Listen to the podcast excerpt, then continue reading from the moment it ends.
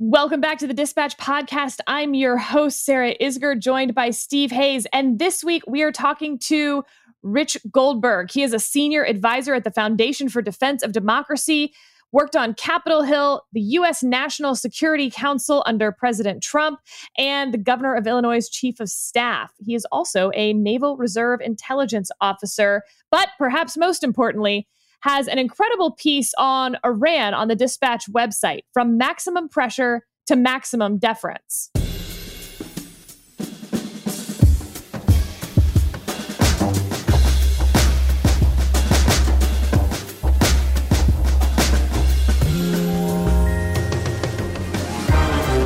Let's dive right in. Rich, thank you so much for joining us. I want to read just a, a section of your piece the president must face this unpleasant truth. Iran has vastly expanded its illicit nuclear activities on his watch. His policies of maximum deference, not Trump's policies of maximum pressure, have allowed this.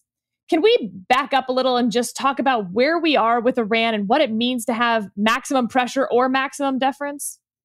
Yeah, absolutely. And thanks for having me on. So the Trump administration adopted the so-called maximum pressure campaign, which was the idea that the president would take the United States out of the Iran nuclear deal and restore the policy that had existed prior to that deal. We go back to 2013 and before that when it was pretty almost unanimous bipartisan consensus in Washington that we should continue to impose this maximum pressure of sanctions, ratcheting up the economic pressure on the Islamic Republic of Iran, the world's leading state sponsor of terrorism until they complied with international norms of conduct. Uh, they stopped enriching uranium and threatening that they might uh, acquire nuclear weapons in the future to fulfill their stated visions of destroying, wiping Israel off the map, uh, destroying America, destroying other U.S. allies. That they would stop sponsoring terrorism, that they would stop taking American citizens hostage, that they would stop starting and fomenting wars uh, throughout the Middle East. We see their proxies in Yemen, we see their proxies in Syria and in Lebanon and in Iraq. And so the idea here was uh, the Iran nuclear deal had sort of reversed that com- common consensus under the Obama administration. The idea of the nuclear deal was w- it, the theory from the Obama administration was we don't think we can ever get Iran to stop sponsoring terrorism. We can't stop them developing their missiles. We can't stop them fomenting wars in the Middle East.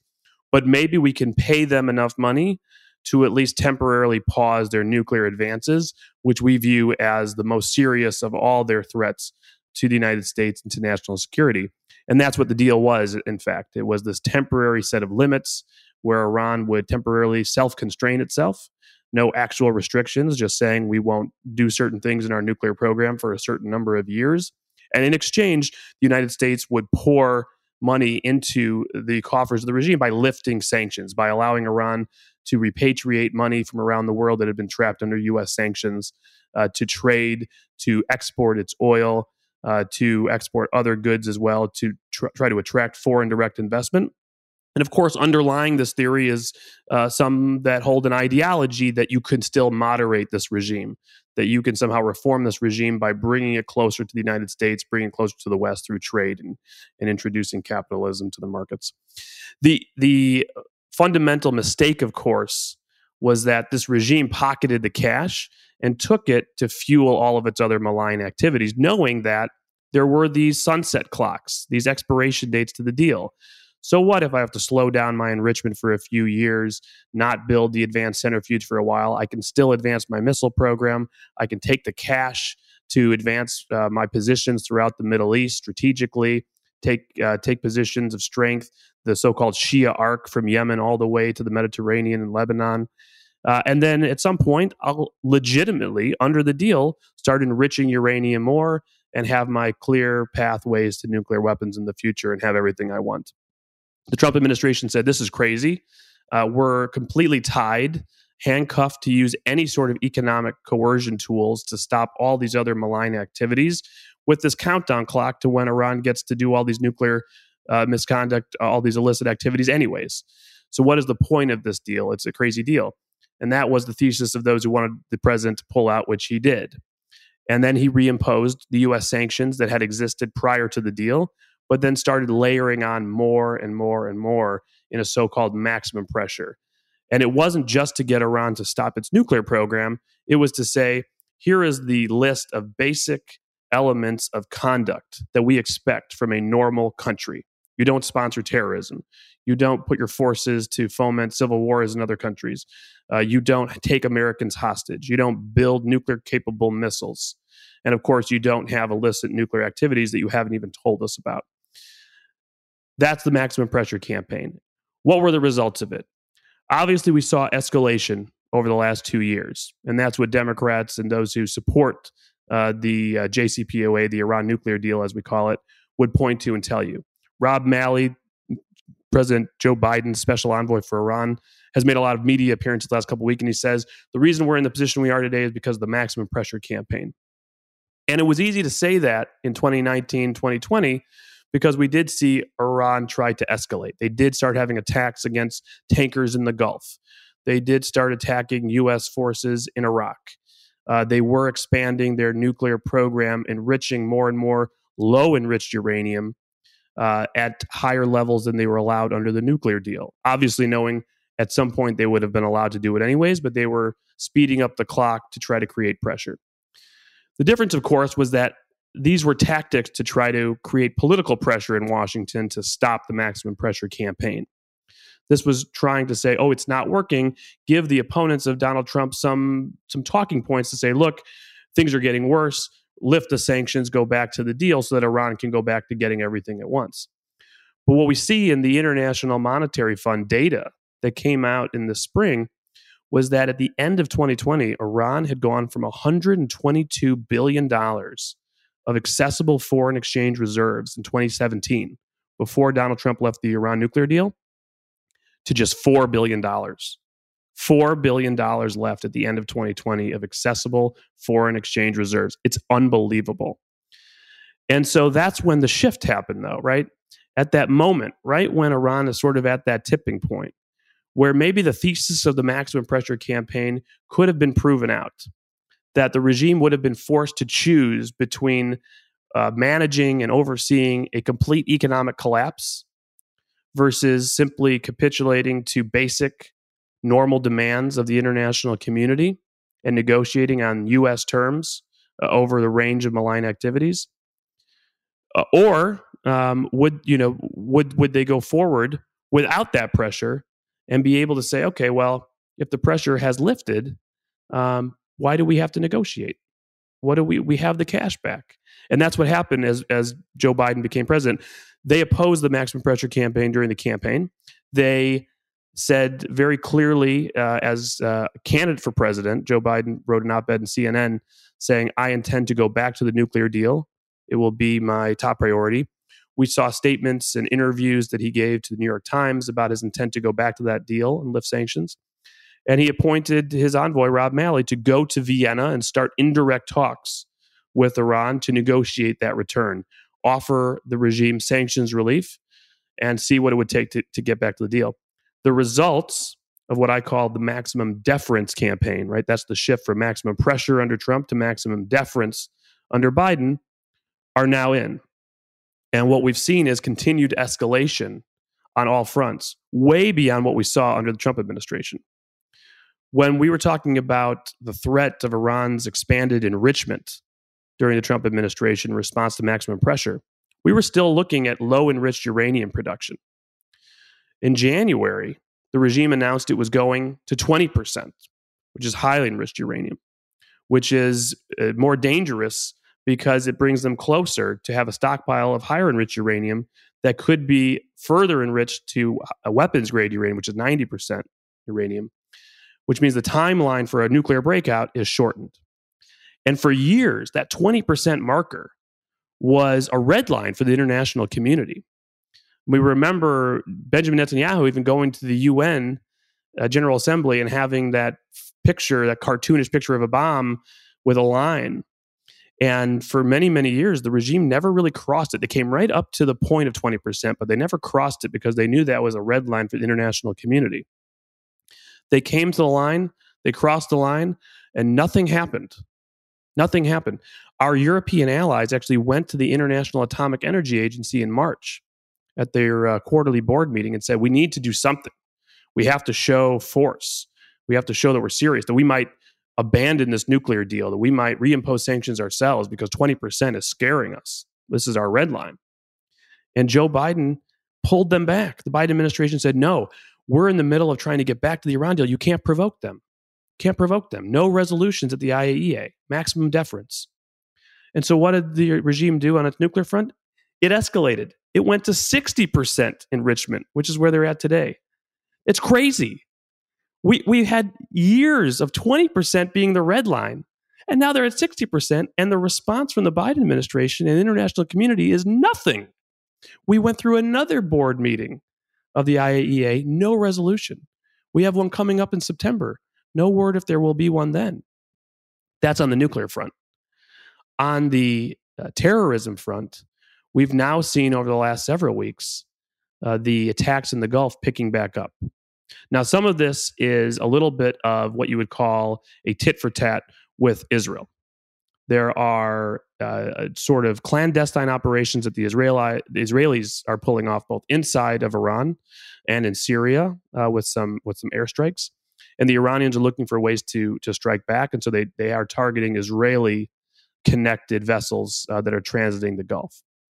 Uh, but they're also deciding to attack other vessels as well that have connections to U.S. allies like Great Britain. They're sending a message they're saying that they feel that they can threaten the international community and not have anything done to them. No sanctions coming back. In fact, the position of the White House every single time there is one of these provocations, whether it's an attack on U.S. forces in Iraq, an attack on a tanker in the Gulf, is to say, we condemn this and we remain committed to going back to the JCPOA, which is to say to the regime, if you're the supreme leader, who's just authorized an attack on the United States. Oh, remember, there was also a plot to kidnap an American journalist out of New York City with fast speedboats going to the port and and nabbing her and grabbing her and, and taking her down to Venezuela by boat and then flying her to her. I mean, it was like out of a movie. And this happened. This is a terrorist plot on US soil. And the response of the White House was we remain committed to going back to the JCPOA. And the say, it's important to note, yeah. sorry, just to jump in, it's important to note the Iranian plotters have been indicted by the Justice Department. This is not like a theoretical plot or we, we think they might have been doing this. Like there is an indictment. Yeah, Southern District, New York put out this lengthy press release, big press conference. Uh, I've been told from several sources the White House tried to stop DOJ from making a public announcement. They did not want this out there this time. It contradicts maximum deference. But interestingly, if you look at the actions that have been in any way provocative against Iran over the last six months, they usually come from DOJ actions. This this indictment's an example. Uh, we saw uh, DOJ action to remove uh, websites that the Iranians owned. Um, you don't see action out of the Treasury Department. Actually, the opposite. So far, not only have we not enforced any of the economic sanctions that were in place as of January 20th, right? With we see Chinese imports of Iranian oil skyrocketing, uh, other signals that Iran's getting access to cash. The Treasury Department actually has loosened its restrictions on the frozen money that Iran has around the world. State Department issued a waiver just a couple weeks ago up to Capitol Hill to allow Iran to use its oil revenues that are sitting in these foreign bank accounts to pay off its foreign debt, right? Relieving its balance of payments crisis even further. So that's what maximum deference is in contrast to maximum pressure. And my point is, you can't go on television anymore six months into your administration having implemented a maximum deference campaign and say the reason why Iran's at 60% enrichment, the reason why tankers are being attacked in the Gulf, the reason why Americans are being attacked in Iraq is because of Donald Trump's maximum pressure campaign. Now, that may have worked on January 21st. It doesn't work on August 7th, August 8th, September 11th, October. This is your administration now. It's your policies. You own it. Uh, and I think the president's team needs to come to that realization. And what better time than with the inauguration of Iran's new president select, the mass murderer, the hanging judge of Tehran, Ibrahim Raisi? Let me let me um, ask a. I want to ask a question about um, the history here, and I want to um, try to get you to give us an understanding of why they're doing what they're doing. What's interesting to me in reading your your excellent piece this morning uh, on our website, but also following this closely for not just the past six months, but for the you know for the back through the Obama administration, is this deliberate effort to decouple uh, Iranian regime behavior, broadly understood, and its nuclear program. And the Obama administration was quite open about this. That's what they were doing. They they were saying we are taking everything we know about the nature of the regime, the terrorism, uh, the developing weapons, the attacks on interests in the region, the, the fomenting civil wars elsewhere. We have decided to take all of that and set it aside because we think this nuclear deal is so important. That struck me at the time as, you know, unwise and and totally unrealistic. I mean, how do you how do you sit down at a negotiating table without taking into account the nature of the the person on the other side or the, or the entities on the other side? And I guess I, um, my first question is is that are we just seeing in in the Biden administration's maximum deference campaign a continuation of that? I mean, there seems to be this clear decoupling ongoing. Um, and then the second question is a little different. If the why, I mean, this is not this would not be the policy I would implement if I were president of the United States. But assuming that the Biden administration isn't doing this just to you know, strengthen the Iranian regime. What did they? What's the most charitable understanding of what they think they're doing? What is Rob O'Malley thinking as he makes these these arguments on behalf of Biden administration policies? So, I think there are three different camps and three ways of looking at the policy, both under uh, Obama and, and, now under Biden. And I, I think the policies are, are, are very similar. Uh, the most charitable view is I had a conversation back during the Iran deal negotiations when the Obama administration was vigorously opposing a bipartisan bill from Senator Bob Menendez of New Jersey, Democrat, Republican, Senator Mark Kirk, who I used to work for. And uh, our bill was to threaten prospective sanctions should these talks not lead to a good deal to set some basic minimum standards of what a good deal on the nuclear front and missile front should look like and what we would be willing to lift. And if they couldn't reach those minimum standards, then all the sanctions that they had temporarily relieved under that interim nuclear deal back in 2013 would come back and then some. And the White House saw this as just this potent threat to them. They went all in, called called all the senators warmongers. Remember Huffington Post with 16 saboteurs, the 16 Democrats who were co-sponsoring legislation. This was a big knockdown, drag out fight. This was it. The actual fight over the Iran nuclear deal happened in early 2014. Didn't happen in 2015, as most people in Congress think. It was over this bill. And I, I called one person who had been in the uh, Obama administration first term and was viewed as you could call them a hawk as you it's a relative term when you're in the Obama administration. Let's let's let's say it's the Obama administration's hawk. And he had come out against our bill in favor of the White House's position. And I said, "Why why are you against this bill? Like this is going to strengthen diplomacy. This is going to help, you know, Ambassador Wendy Sherman and others who are actually there at the table say, "Listen, we would love to do this deal, but Congress is tying our hands. You have to give us more." Right? That's just obvious. Good cop, bad cop he said, "Well, my view is is that the supreme leader might die in a few years, and he'll probably die within the time frame of the first sunset on the nuclear program under the deal. And so, if we can at least buy ourselves some time, kick the can down the road, throw some money at them to stop the enrichment, so we don't have an actual nuclear Iran on our watch." And then see if the supreme leader dies, it will have been worth it. Oh, that's interesting perspective. Uh, I don't know. I don't yeah, know. Seven, seven years. Seven years later, he's right, 82 years old. he's he's alive and kicking. And and you know certainly, I think if you look at the the the newly sworn in president, um, it is an extension of the supreme leader's power. I mean, he is fully. Oh, absolutely. Fully, fully and, and and we may actually be seeing the transition starting here. That you know this this this may be the transition. This may be the next supreme leader who's now who's now president. You know, we obviously we've had for now a decade the reports that the supreme leader is about to die uh, of cancer, it's sort of like this great every six month report where everybody's like, oh, you know, the supreme leader might die, so maybe we should do something different here. Um, but now it actually could happen, though we've said that 10 years in a row. The other, so that's a charitable view. The pragmatic view is the president of the United States wants to do a lot of things, and this is an annoyance, and this is not what he wants to deal with.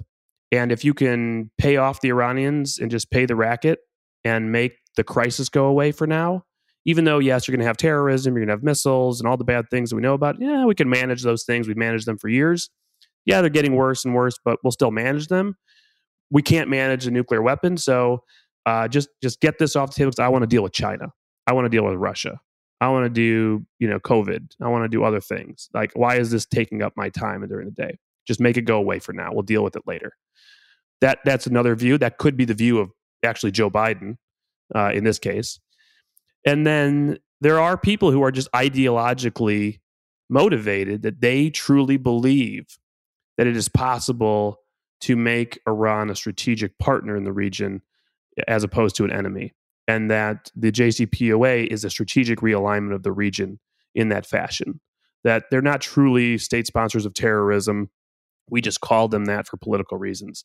Just like Hezbollah is not really a terrorist organization, Hamas is not really. These are political organizations that have been at war with our our allies, and so we've adopted them as enemies as well. Right? This is the view of Rob Malley. That is the ideology, and he's written about it. He's talked about it. This is not me just throwing things at him. You know, this is his ideology. Um, at some point, though, if you're Jake Sullivan, right, who's in that more centrist camp, the president's national security advisor. The president's national security advisor, who recognizes that he does want to have the ability to push back on Iranian terrorism and missile development and other things, even if you're in some sort of a nuclear arrangement. And he does recognize the deficiencies of the JCPOA that tied our hands, right? This decoupling you're talking about, which was a strategic failure, uh, because not only did you not stop the nuclear program long term, you empowered all the other malign activities while you lifted sanctions. I think Jake Sullivan realizes that. And that's what, where this whole thesis that we want to negotiate a longer, stronger deal. Uh, we want to address all these deficiencies. The Biden administration, the difference between the Biden administration and Obama administration is that they recognize publicly that the JCPOA was flawed going into their administration. You know, by saying we need a longer, stronger deal, they're saying this is not a great deal. Now, when you start looking at what the Obama administration did during the decoupling, they tried to rhetorically say, we will still be able to impose sanctions for non nuclear reasons, right? We're lifting nuclear sanctions only. That was the big sort of sell to Congress. These are nuclear sanctions. We reserve the right to impose terrorism, missile, and human rights sanctions, no matter no matter when during the Iran nuclear deal. And so we lifted all these sanctions that most of them had nebulous reasons for sanctions. A lot of them were actually for the nuclear program or proliferation. Some of them Congress had just done without saying why. It's like, you know, we Iran does a lot of bad things, so we're from the Congress going to impose more sanctions for all those bad things, but it allows the the Obama administration to say, well, these are all nuclear sanctions. They happened under Ahmadinejad. They happened because of the nuclear program threats advancing, not because of all the other reasons. That sort of deception is gone at this point. You can't create that artifice during the Biden administration. And the reason for that is during the Trump administration, the Treasury Department went through, based on a congressional mandate from a law passed in 2017, went through all the banks and entities in Iran that support the Revolutionary Guard Corps, that support terrorism. And they specifically imposed terrorism sanctions on those banks the Central Bank of Iran, the National Iranian Oil Company, its tanker company, the petrochemical, you know, a couple hundred entities, companies, banks are subject today not for nuclear sanctions, not for nebulous sanctions, specifically because of financing terrorism. And the administration acknowledges all those banks still are committing those acts for which they are subject to terrorism sanctions. But Rob Malley has gone in Vienna in these indirect talks and said, we will lift all of the sanctions promised under JCPOA, even if they are currently tied to terrorism. And so now that sort of, you know, superficial promise of we will always still be able to push back on terrorism and missiles and human rights is gone because they're saying we will give you everything. we will directly subsidize the IRGC and we will have the list of banks and entities, if they lift those sanctions, to say, well, these were all tied to terrorism, IRGC. They still are, which means if we lift those sanctions, we are proactively helping them fund terrorism in the IRGC. And that is a little bit ludicrous from a national security perspective. Can eh, this is an overly simplistic question in some ways, but I look at Cuba and North Korea, countries where we have long imposed sanctions across administrations. Neither one of those countries have we seen the results that we wanted. Uh, we have tried invading countries to change their governments. That tends to not work out as well as we would like it to. Topic for other podcasts that we've done in the past. Uh, at the same time, I think I can point to a few countries where internal pressure, where external pressure has been removed, where there's not that sense of a shared enemy, has actually led to changes. And we're seeing, you know, of course, we've uh, seen the Arab Spring in the past, and we can, you know, you can discuss, of course, whether that had the results that we thought it would have. Uh, but we've seen protests in Iran over water shortages, um, unrest about the election that wasn't really an election. So I guess my question is can you actually point to an example where maximum pressure has gotten the results we've wanted in the end? And is perhaps that more of the idea here? Yeah, the classic example is the Soviet Union. And we won the Cold War through Reagan's strategy of victory by applying economic pressure wherever we could, political warfare uh, at all, all points, military deterrence, and as you're alluding to, dedicated support for the people uh, and looking for ways to support them in an internal uh, pressure uh, on the regime until that regime fell. And that was sustained over several, several years. Um, the, the, question's always been for Iran, and I take your point on Cuba, North Korea. You have to look at the country and its susceptibility to international sanctions.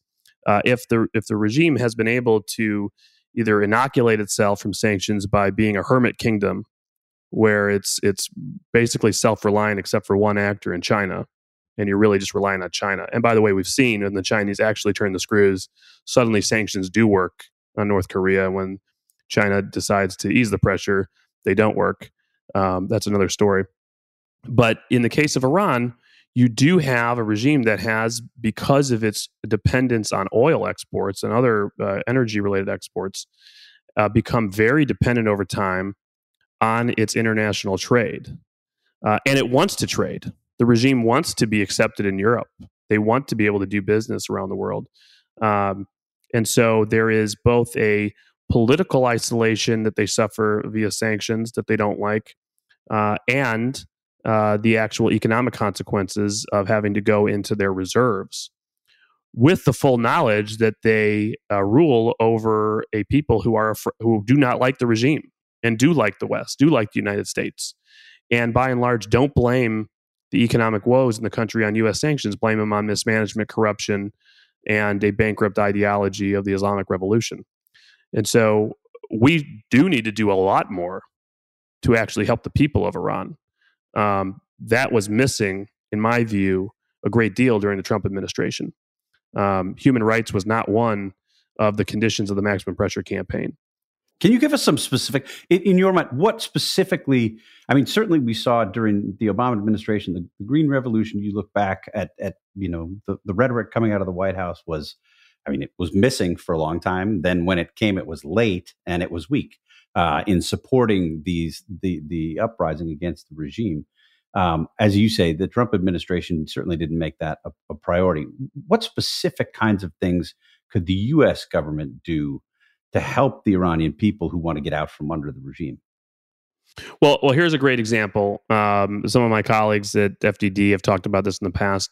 Uh, we, we, could work uh, through international organizations like the ILO, the International Labor Organization, or others to develop a strike fund uh, for Iranian workers and activists uh, who want to go out uh, on strike uh, to protest working conditions, living conditions, wages, as we've seen several unions do over the past couple of years. What happens though is that uh, their livelihoods are threatened. Uh, the leaders get thrown in jail. people are afraid, they go back home, and nothing really happens after a few days of those protests. Uh, if there was a way for them to access funds for their families to be able to stay on strike, you would basically throw the wrench, so to speak, in, into the workings uh, uh of, of, of the economy there.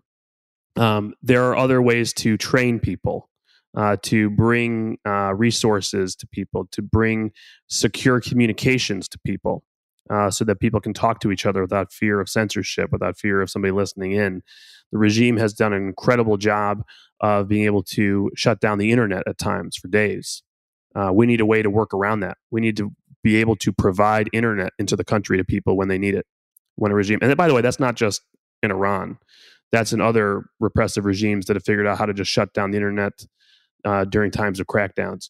If we are truly, if, if, if Joe Biden truly believes what he says about human rights and democracy promotion, et cetera, that is a technological solution we should be working with the private sector on to figure out how to how to get around. Uh, how do you deliver internet uh, to inside these regimes at times of blackouts? Um, but you know, there's like other apps like Telegram, et cetera, that are used very popular inside there. Sometimes the regime penetrates them. How do you continue to you know give confidence using that? Our our broadcasting services, I think, are you know very in the past. We need to have a whole overhaul of how we think about U.S. broadcasting to speak to the Iranian people, to have our messaging. What are they seeing of the West? How can we help them?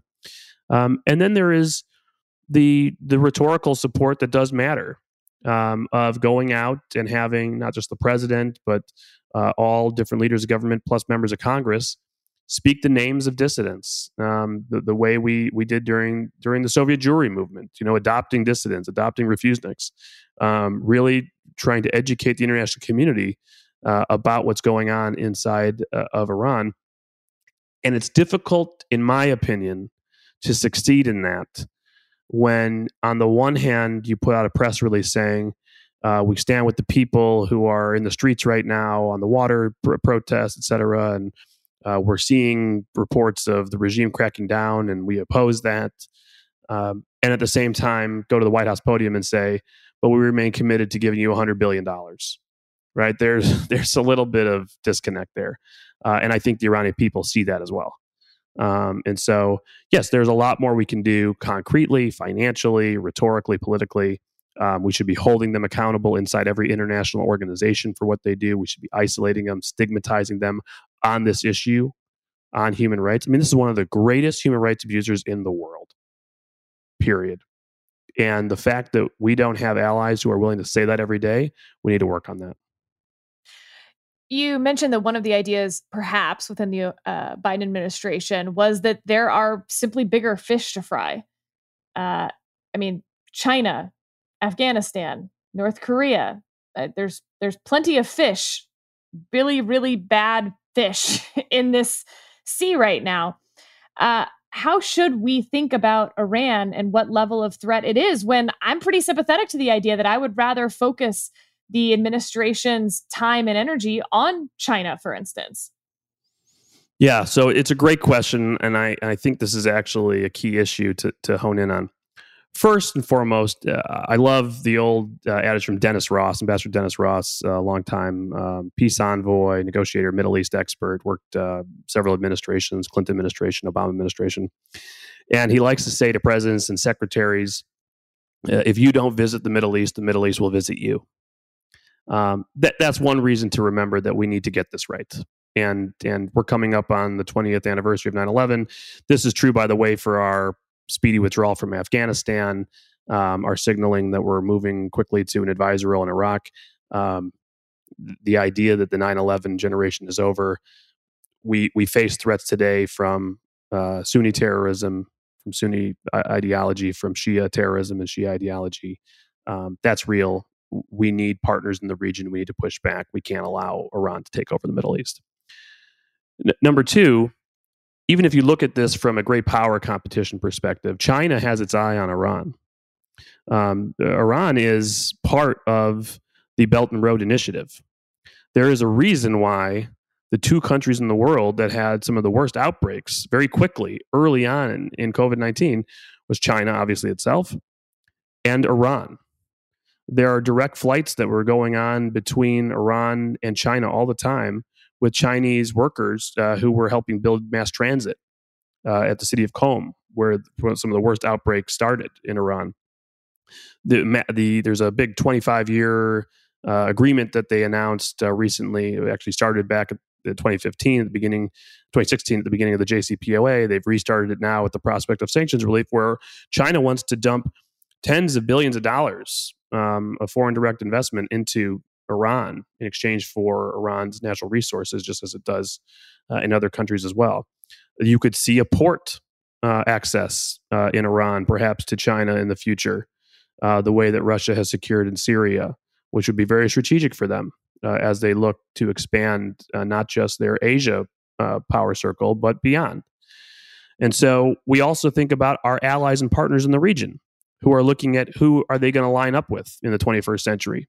If you abandoned the Sunni Arab allies that we have built since the Cold War, who are they going to turn to? They're going to turn to Russia. They're going to turn to China. They're already doing that in several cases. Now, I don't think those are very stable partners for them. I think that's a bad choice to think that China and Russia are going to be your savior when China and Russia are also the protector of Iran, your mortal enemy, doesn't make a lot of sense to me if I was Mohammed bin Salman.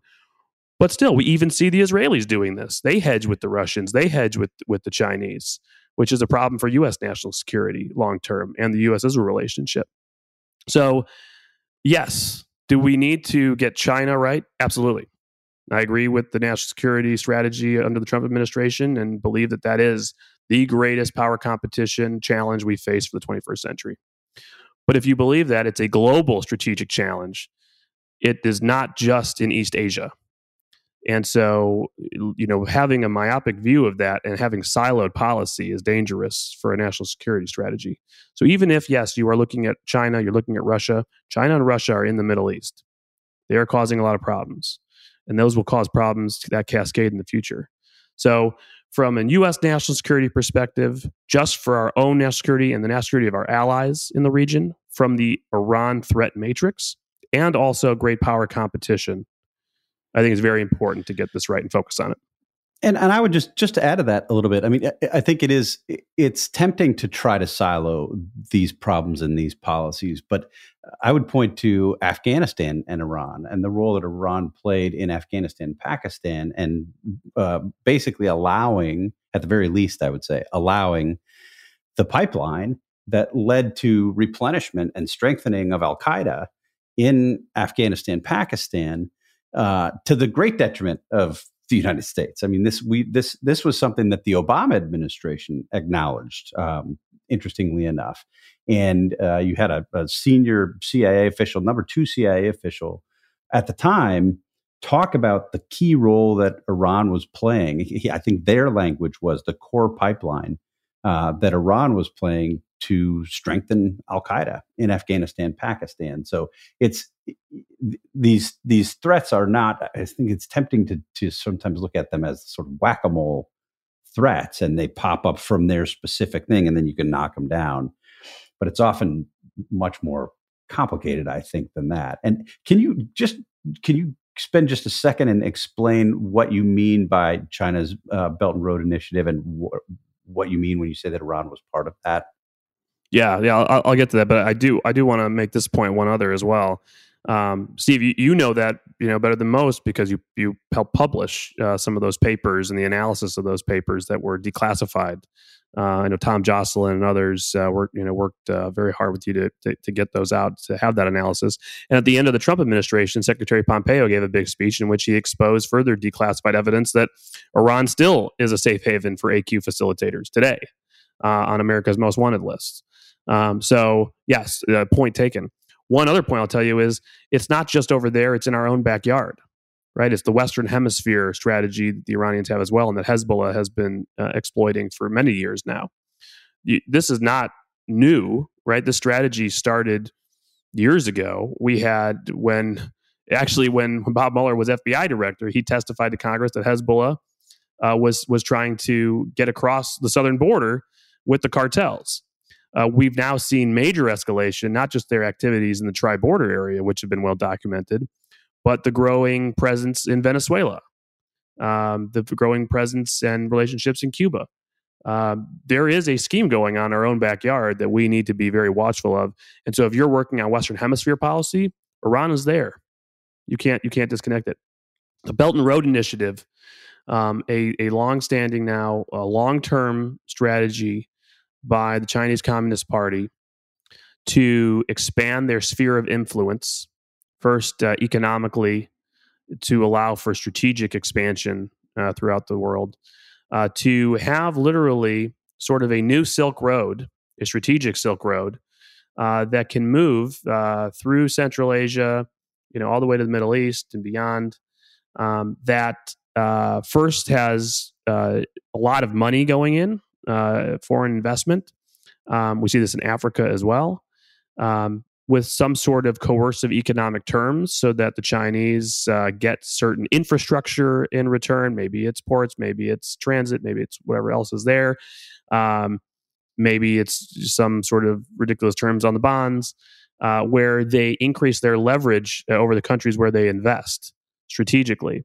And they use that leverage as they sort of look at what their strategy will be geopolitically if they need countries to vote with them at the UN, if they need countries to do certain things to oppose a U.S. policy, um, if they simply want uh, in the future uh, some sort of a port visit uh, or some other reason why they would need to have this country on their list, right?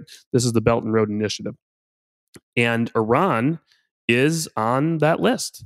They are investing money there. They were already building uh, during the JCPOA infrastructure projects throughout the country um, we see that they kept up a lot of the illicit oil imports, even under maximum pressure, to maintain that relationship uh, with Iran to say, listen, we can't put our state owned enterprises at risk. We can't directly import oil from you because we'll be subject to U.S. sanctions, but we'll turn a blind eye to, you know, a couple hundred thousand barrels a day coming in into Western China. And in exchange, we'll work out a secret ledger where we'll keep doing projects inside the country. So we're you know we're paying for the oil and it's all working out.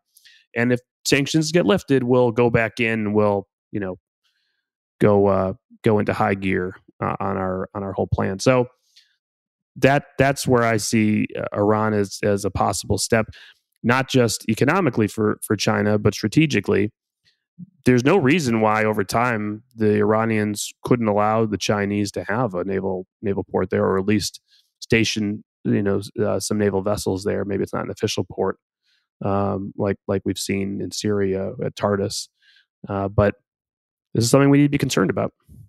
All right, I have two important closing questions for you. One, what is the thing that you are looking for to determine whether the Biden administration will change their position in Iran? Is there some event that you think could trigger a change in policy? Uh, what will you be watching most closely in the next six months, let's say? Well, the, the number one change in policy we would probably start seeing is uh, in Vienna uh, at the International Atomic Energy Agency, not at the indirect talks. Uh, there's going to be a September board meeting of the IAEA. That would be an initial opportunity to see if there is a change in strategy uh, from the Biden administration. Um, if they decide to go forward with a resolution to censure Iran, not just for its expanding illicit uh, nuclear activities on the enrichment side, and the production of uranium metal that's been announced, but also for its continued non cooperation with the IAEA into investigations into undeclared nuclear sites and materials, which, by the way, should be far more worrying to us than what we see them doing. It's what we don't see them doing. Um, that will be that will be test number one in my view. Number two will be do they impose any new sanctions? Do they enforce any sanctions? They have not to date. There have been a couple of uh, people added to sanctions list under different authorities, non-sanctions. Um, yeah, we, we, talked about the seizing of websites, the indictment from DOJ. There has not been a significant economic sanctions enforcement action. Um, if that is taken, that will also be a signal to the regime that they're not going to stick with maximum deference. They're at least recalibrating to some measure of sanctions pressure to say, you know, you're, you're, the, the game is over we've our our final offer is on the table. Uh, my ideal situation is that they would say, we don't believe the JCPOA can be salvaged at this point. Iran is too far ahead in its nuclear activities, in its nuclear learning and, and, and know how, Their work on advanced centrifuges is already way past uh, sunset deadlines that aren't supposed to come for a couple more years. There's no way to put some of these genies back in the bottle. We don't know all we need to know about their nuclear program, anyways, because they're not cooperating with an investigation. And so we have decided with our allies to work on something else, a new strategy. And fundamentally, the question is will Europe and the United States, under this administration, ever move to snap back the sanctions at the Security Council? Because all of this is very interesting. But for Iran, that Security Council resolution is everything. That's where the sunset provisions are enshrined. That's where the arms embargo fell off last October. And they're just patiently waiting to keep that resolution in place. The Trump administration attempted the snapback. It was it was disputed by the other members of the Security Council. One of the first things the Biden administration did was send a letter to the Security Council saying, "We no longer have the policy that recognizes snapback. We now fully affirm the current resolution 2231 is still in place. We have not restored UN sanctions on Iran." That needs to change, right? The Brits, the French, the Germans, the so-called E3 used to tell us if they break the JCPOA, we will snap back. Didn't happen. If they go to 20%, we will snap back. Didn't happen. If they restart work at the Fordo underground facility, we will snap back. We're at 60%. We're at uranium metal. We're at the heck with you. We're never going to tell you what these secret sites are. At some point, they have to actually snap back. And then you'll be able to start over with the regime and say, okay, here are the new terms. All right. Now, here is perhaps uh, the, the biggest question, the hardest question of this podcast interview. Rich, you are a deeply patriotic person. Uh, you, uh, you are in the Navy Reserves. I assume that you are watching the Olympics uh, in screaming USA, USA at your television every night, as I am. Uh, here's my question to both you and Steve. Setting aside any aptitude you may have or lack of aptitude, which Olympic sport do you wish you could compete in? Like, do you think, like, yeah, I want to do that? Uh, beach volleyball. Good answer. Did you watch? Did you watch the women last night? Of course I did. That's why it's on my oh mind. My, but yeah, it's was, just like A team. I was so annoyed that it was so late, and I was like, "No, we're gonna go to bed. We're just gonna miss it." And then I literally didn't get up off the couch. yeah, I, I, I was, I, I couldn't, I couldn't stop watching. It was great. Uh, I mean, we had watched them from the beginning, like on some of those like satellite channels that you have to watch, um, and like so great for April Ross. Uh, also, really vindicating. Thirty nine years old, man. Who knew that I could still play an Olympic sport for one more year? There you go. I mean, that's the only thing that's been stopping me, obviously. My dentist was, I, I went to the dentist and I was in the chair and he was talking about how he watches all like the morning stuff that's on when like everybody's working. Cause like yeah. he's, yeah, the TV in the office. So he's always seeing everything all throughout the day. He's like, have you seen this rock climbing event? Like these people are just like, like Spider Man, just like yeah. running up these. I was like, no, I need to see this. What is this event? It is crazy. That it's very cool to watch.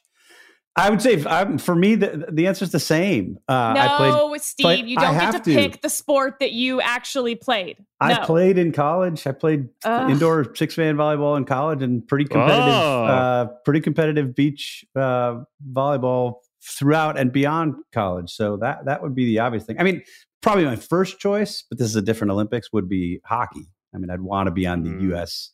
Olympic hockey mm. team would be about the greatest thing I can imagine. Do you want to be playing Russia? Is that is that yes? Like, still, I mean, yeah. I want to relive yeah. the the miracle on ice. I mean, it would be yeah. pretty uh, fantastic.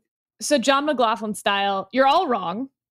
Nice. The correct answer was actually men's shot put because it looked so mm. awesome. They were so into it. I think of all of the athletes I've seen in the last week and a half, they were the guys having the most fun and really like the most joyful that I've seen because I, look, I loved watching the women's volleyball. It was incredible. But I did, and maybe I was projecting. I did just have this sense that what that you know, you're sitting in that gold medal match. You've won the first set. You're now up 9-2 or whatever in the second set. Like you just want that thing to be over. Right? The last thing you want to do is keep playing those points because like it's right there. Do you know how hot that sand was, by the way? I mean, that yeah, like did they say like 120 degrees? degrees? Yeah, it's crazy. so, I mean, shot put, right? Like they're big boys, they're having a good time, and they're just, you know, hurling some bowling balls around. They're big dudes. Know. I will tell you that. They're big dudes. I'll make a point. You know, they, they, there have been several broadcasts where they've made a lot about the the heat of the sand, and and it's not nothing.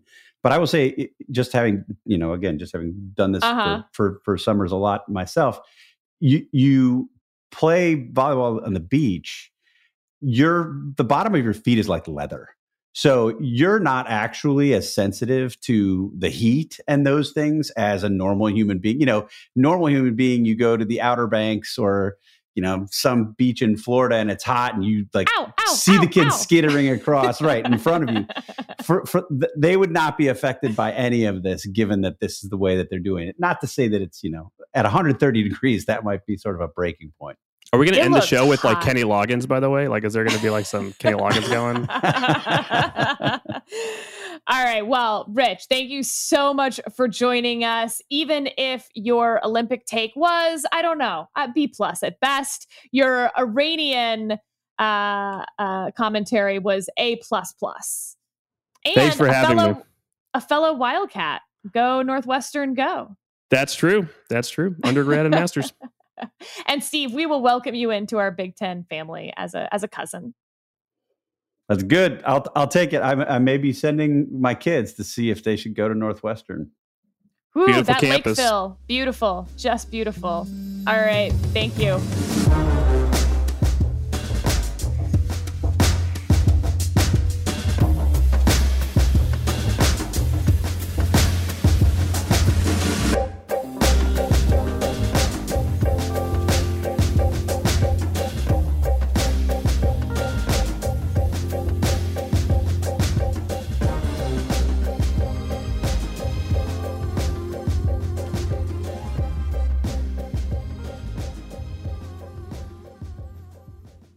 Take a quick break to hear from Aura. Looking for the perfect gift to celebrate the moms in your life? Aura frames are beautiful Wi Fi connected digital picture frames that allow you to share and display unlimited photos. It's super easy to upload and share photos via the Aura app. And if you're giving an Aura as a gift, you can even personalize the frame with preloaded photos and memories. And I'll tell you, not only have I given this picture frame to all the moms in my life, but I'm an only child, and it's been really fun to see my friends with siblings give this frame to their moms, and it turned into a passive aggressive war to see which siblings can upload more pictures of their children. The Aura app is so easy. You can sit there at the end of the day while you're watching TV and just upload a couple pictures from the day and really show your brother in law who's boss. From grandmothers to new mothers, aunts, and even the friends in your life, every mom loves an Aura frame. Named the best digital photo frame by Wirecutter and selected as one of Oprah Oprah's favorite things, Aura frames are guaranteed to bring joy to moms of all ages. Right now, Aura has a great deal for Mother's Day. Listeners can save on the perfect gift by visiting auraframes.com to get $30 off plus free shipping on their best-selling frame. That's A U R A frames.com. Use code DISPATCH at checkout to save. Terms and conditions apply.